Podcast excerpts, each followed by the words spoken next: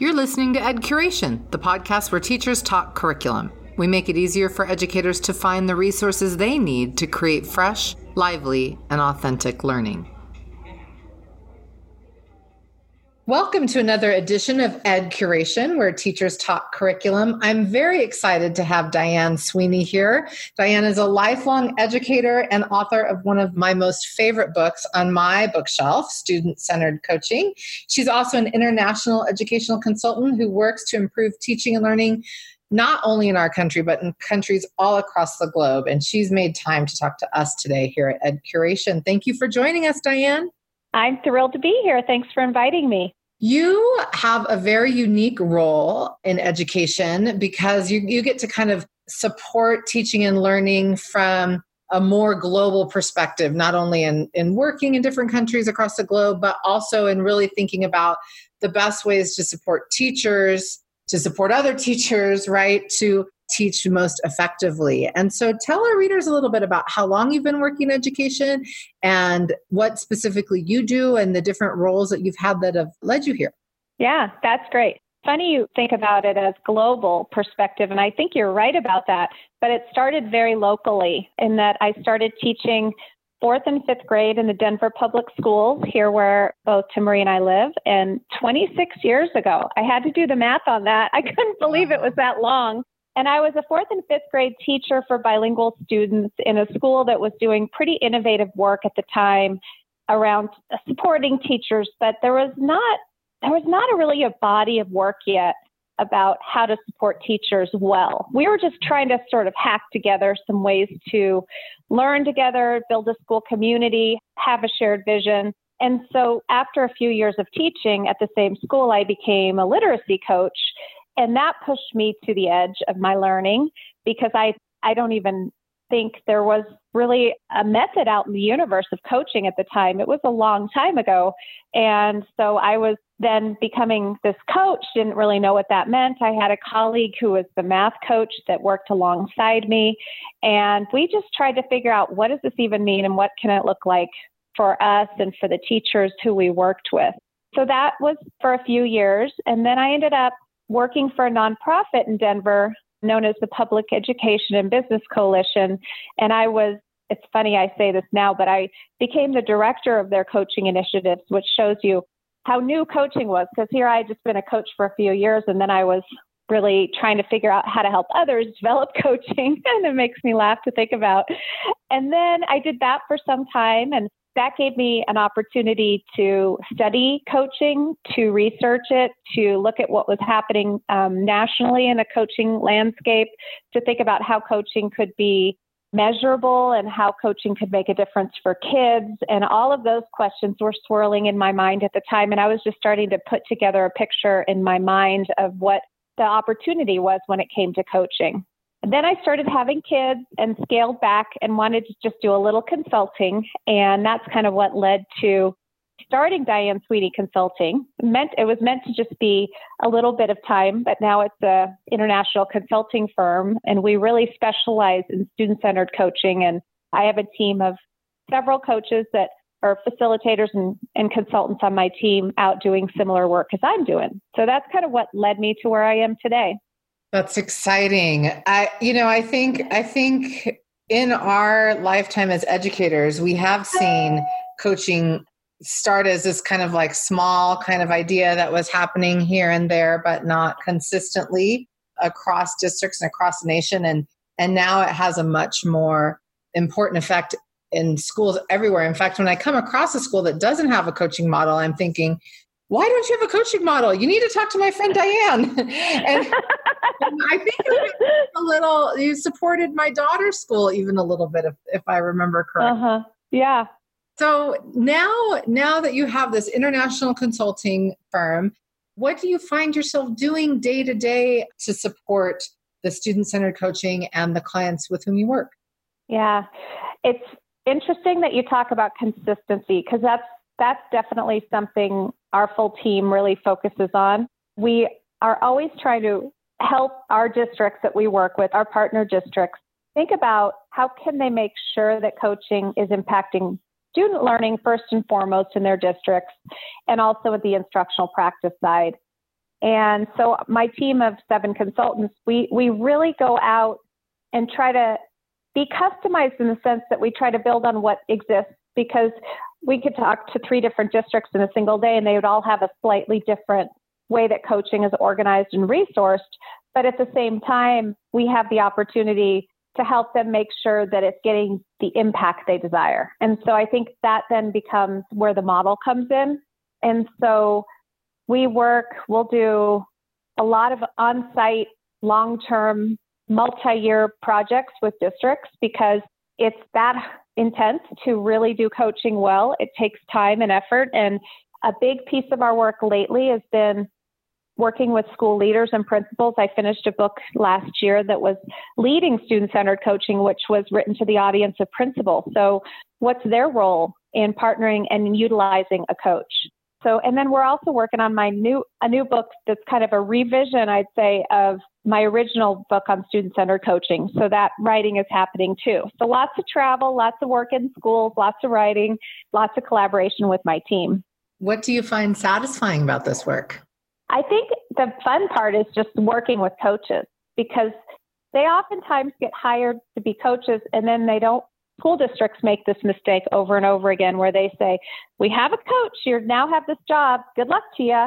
Yes. And these are your really high achieving people who want to do the right thing, yet they oftentimes aren't even sure what the right thing is. And so they try to figure that out themselves. And that's a terrible place to be. It doesn't feel good typically. And so, what we like to do is when we work with coaches, and this provides us so much satisfaction, is that they get support that's specific to their work instead of figure it out yourself kind of which is crazy that it's still like that but it's mm-hmm. that's pretty much the norm out in districts and also you know i think there's a ton of satisfaction in the fact that our model is organized around impacting students so our favorite things are when we get data back from our coaches that we work with that can connect the dots between their coaching work and student learning and we have tools for that we have a lot of ways that we gather data of the impact of coaching. Mm-hmm. And so when we get that data back and we're seeing kids are growing from this, it makes it all worth it for sure.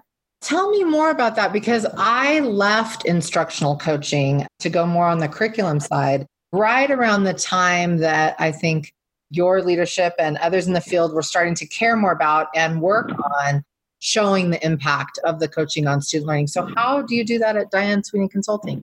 Yeah, so we have one big kind of I guess I would say it's our our most important tool that we have created over the years that actually came from a school board asking for proof that their coaches were worth the money honestly it started there so prove to us that coaching is worth the investment we're making and so what we took that as a charge to go out and develop a tool to answer that question so we call it the results based coaching tool and what it does is it assesses the impact. So for us, it's how we measure a coaching cycle. So we assess the impact of what was student growth across a coaching cycle. That could be, you know, a month or a little longer than a month.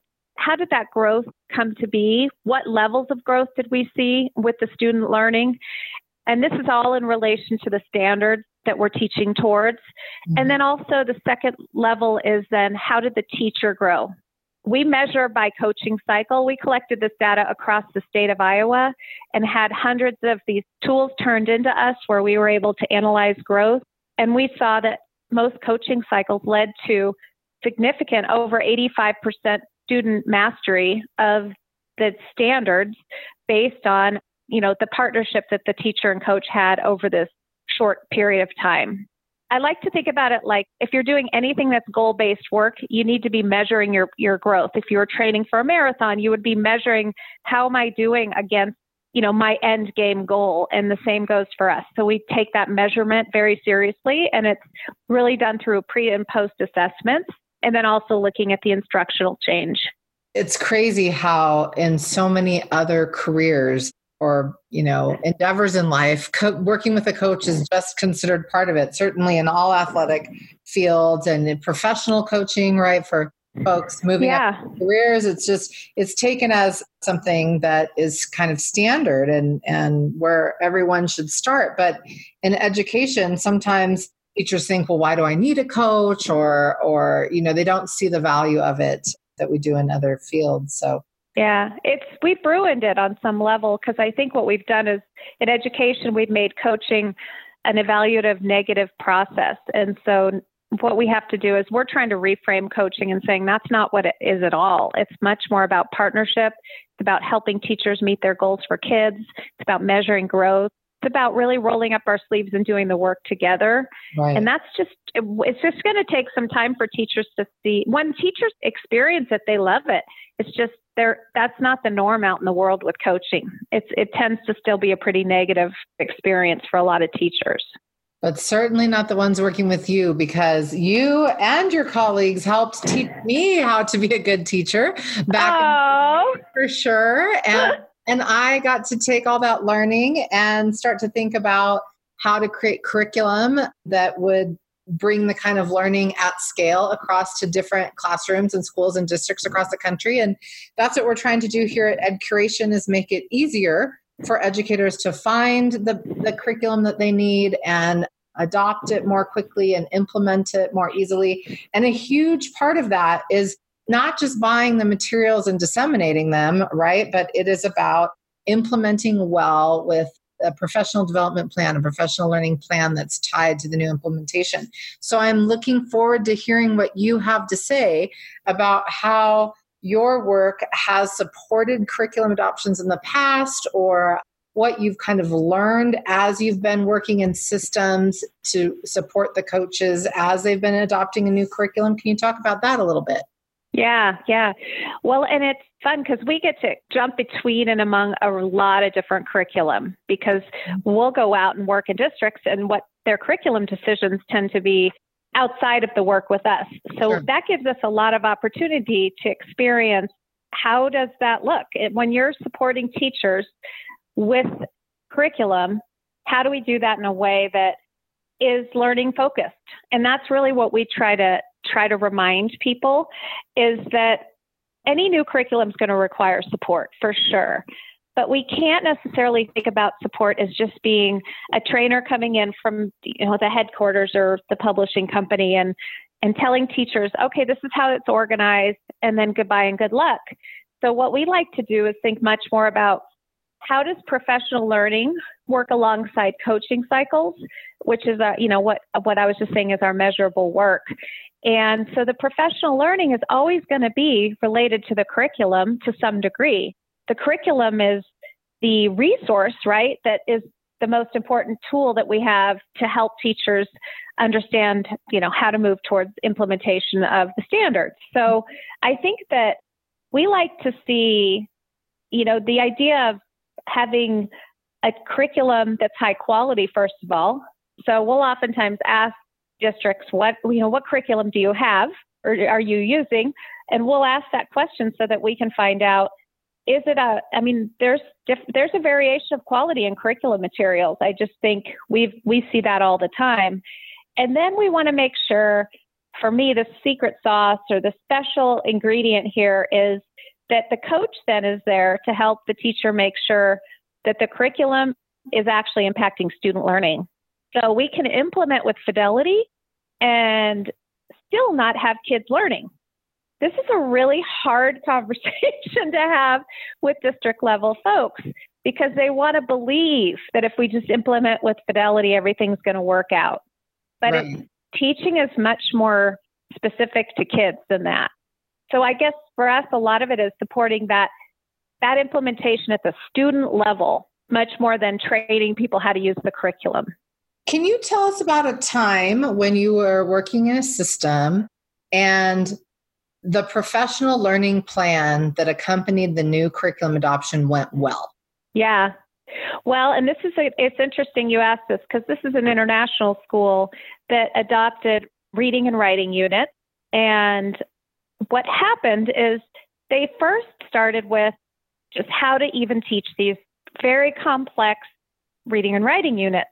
But what they were finding is the teachers were jumping before they understood the bigger intentions of it. Let's say there's a unit, let's give an example of a unit of reading informational text. The coach's role, and this is where I think the success came in, the coach's role was really to help the teachers create a vision of what does success look like for students by the time this unit is done. What strategies should they be using? And we call this a success criteria, or also, you know, it can, it's just pretty much student friendly learning targets that say, that tell us straight up what do the kids have to know and do by the end of this informational reading unit.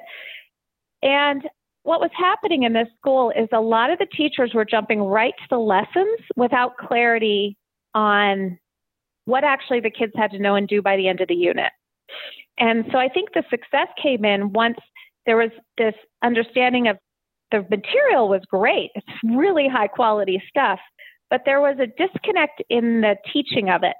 If you think about the visible learning research, teacher clarity has one of the highest effect sizes. It's like 0.79, which is about almost two years growth in one year's time. The way the teachers were teaching this curriculum wasn't clear to them or to the students. And so the mm-hmm. coaches had to swoop, kind of take them back, push the pause button, and really get clear on that. And so what they ended up doing is creating some complementary materials that related to this school. Also, the materials that weren't culturally appropriate because they were de- developed in New York and this is a school in South America. So a lot of the references didn't work for the kids in these schools. Like if you can't say I was riding a subway to work in a lesson when you don't have subways.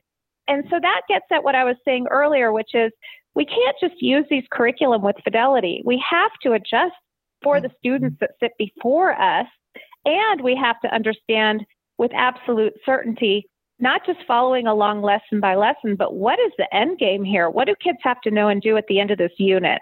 So that's, I think, some of the key points for success from that story. Wow, that's exciting. I've worked in this role as a coach in schools that are adopting curriculum and we I never had the opportunity to do that. Definitely we had the opportunity to help teachers kind of unpack and come to understand the larger purpose and the clarity of what students were supposed to be learning. But I don't think that I ever succeeded in developing these kind of student friendly learning targets for the end of the unit. And I can imagine yeah. how that is such a useful professional learning effort and role of the coach to take and how impactful that would be. I love hearing that story. Yeah without disclosing any names of anyone or any place, could you tell us a story? I think our listeners would also like to hear of like things to avoid, something that went badly that you've seen in a curriculum and adoption and professional learning or lack thereof experience that you have. Well, you know, I think my experience base, the area I keep seeing folks, and this is, you know, remembering that I'm coming with a coaching viewpoint, is that when coaches are coaching curriculum that's being used on a very, I guess I would say, lockstep fashion, the coaching work really gets stymied mm-hmm. because we're saying a big part of our model is formative assessment, very student focused, you know, student centered instruction, doing tomorrow what today taught you you should do. Mm-hmm. And so with curriculum that's very lockstep and paced out to the degree where people are just teaching one thing one day, cause and effect, and then the next day they're going to teach character traits, and then the, and and the coaches have a hard time finding room to breathe in that environment. And I think teachers do too. Mm-hmm. And that's when you start just teaching the stuff and not even knowing if the learning happened. And that's where I would imagine that the student centered coaching can be supportive of those districts because the reason why districts are adopting curriculum like this is because they have a teaching problem, right? They're yeah. Concerned about their teachers and they think they're going to solve it with this kind of lockstep curriculum purchase, but it doesn't yeah. work right? Instead they need to invest in the professional learning. Not that not that buying high quality curriculum materials isn't an important step in that but without the professional learning attached to it that is student centered coaching, really giving supports directly to the teachers as they need it around conducting a formative assessment and being able to adjust on the fly to meet their students' needs. It's never going to work, right? Yeah, you're chasing silver bullets at that point. And I'd say you said they may have a teacher problem, or I can't remember your language, but I, I would say almost that that's perceived sometimes as well that. Mm-hmm Mm-hmm. We don't see teachers as decision makers in some cases. We just figure we'll just get something that everybody can follow.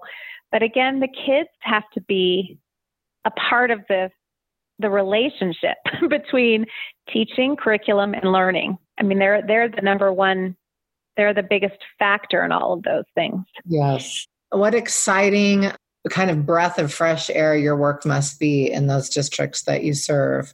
So, as you're working around the country and internationally, what curriculum products, what new kind of innovative advancements are you seeing schools and districts searching for next in the curriculum areas specifically? Well, I would say there's just a lot of need for high quality curriculum. I think we're still trying to catch up to the adoption of new standards without question. And I still don't think we have everything we need in this domain. I think that there's a space and a, and a really important space for us to think about how to find that sweet spot between overly scaffolded and under scaffolded curriculum. You know, people who have a, a, similar belief system as me, and I know I have very, very firm belief system, that's what they're looking for. They're looking mm-hmm. for curriculum that allows them to take learning deep with students and creates opportunities for them to engage in meaningful work, but also that has the structures to support the teachers, right? Because you can't just say, oh, all teachers are brilliant. You don't really need curriculum. Just teach from your heart. You can't do that. Mm-hmm. But also that extreme of the high fidelity approach, you know, and so I think that middle ground is really what everyone I know is looking for. You know what, Diane, this reminds me of? Years ago, I was working in an environment that was trying to so- come up with a tech solution for what you're just talking about. And we never figured it out. And I don't know if anyone has figured it out since, but the vision at the time, and this probably would have been in like 2015 or something, the vision at the time is instead of like the teacher manual and the student reader, right? Can there be a tech teacher manual that has like little links and pop ups that are describing alternate ways to implement something, things to do if your students aren't quite getting this material, or ways to reteach it, or ways to teach it to second language learners, or scaffolds for this or that.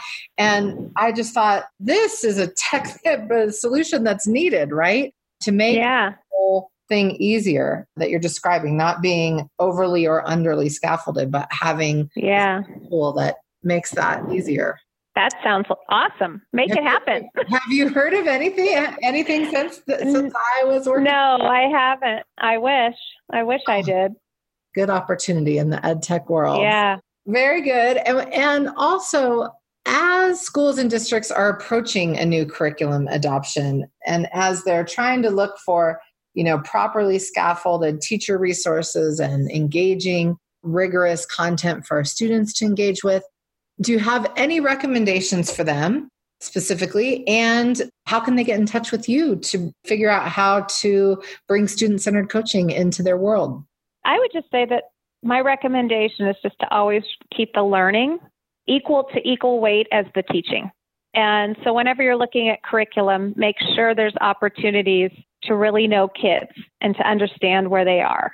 And so that means not like not worksheets that are called formative assessments, but it means ways that teachers can really get to know kids. I mean, I guess that would be if schools and districts are approaching new curriculum, I would look through that filter. I would also look for teacher for clarity on student outcomes. So if there are student friendly learning targets built in instead of just objectives, that would be a win column. You know, I'd put that in the win column for, for sure.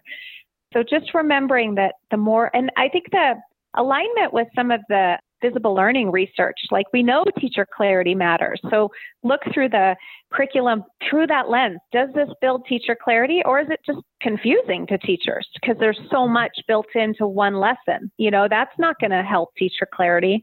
So is it precise? Is it clear?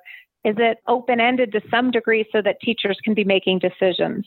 And then, you know, if folks want to reach out, our work is so specific to coaching, which is a little outside of the curriculum zone that you live in, but they can always reach me at dianesweeney.com. We also have a YouTube channel. If you just search for Diane Sweeney, you'll find it. And there's videos there that introduce our model and give lots of information. So that's kind of that's an easy way to reach us. That's great, Diane. You say that you focus more on coaching and working with students, but th- this is really good advice that you just shared to look for materials that create ways for teachers to really know kids, to look for student friendly learning objectives. Do you know of a curriculum? I know you probably don't want to be endorsing any specific stuff particularly, but have you seen curriculum products that include student friendly learning objectives? Do they exist yet? I have not. If I had seen one, I think I would be pushing it all over the place. I think what I've seen is different curriculum have different strengths and different weaknesses. So some, you know, some might have one thing, and but that whole idea of student friendly learning targets, I don't think has made its way into I think there's always an objective at the top of the lesson, but that's not what we're talking about because right. we're talking about the definition of a lifelong learner is to be self-regulated yes. and to be able to to know if where I am as a kid in relation to where I need to be. And so that idea of student friendliness where kids can use the learning targets, that's that's an area I haven't seen coming to life in curriculum. So we have to create that typically alongside the curriculum. I'd love to see it come. Let me know if you ever see anything. I'll be happy to to get to know it.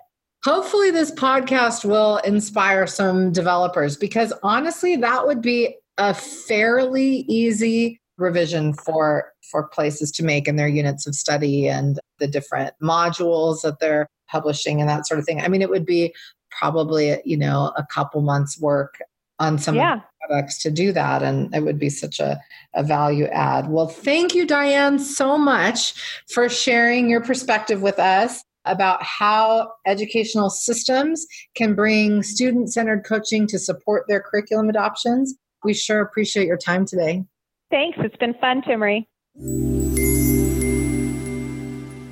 thank you for listening to ed curation we hope you learned something today about a curriculum resource that produces fresh, lively, and authentic learning. Check out edcuration.com to find out more. That's E D C U R A T I O N.com.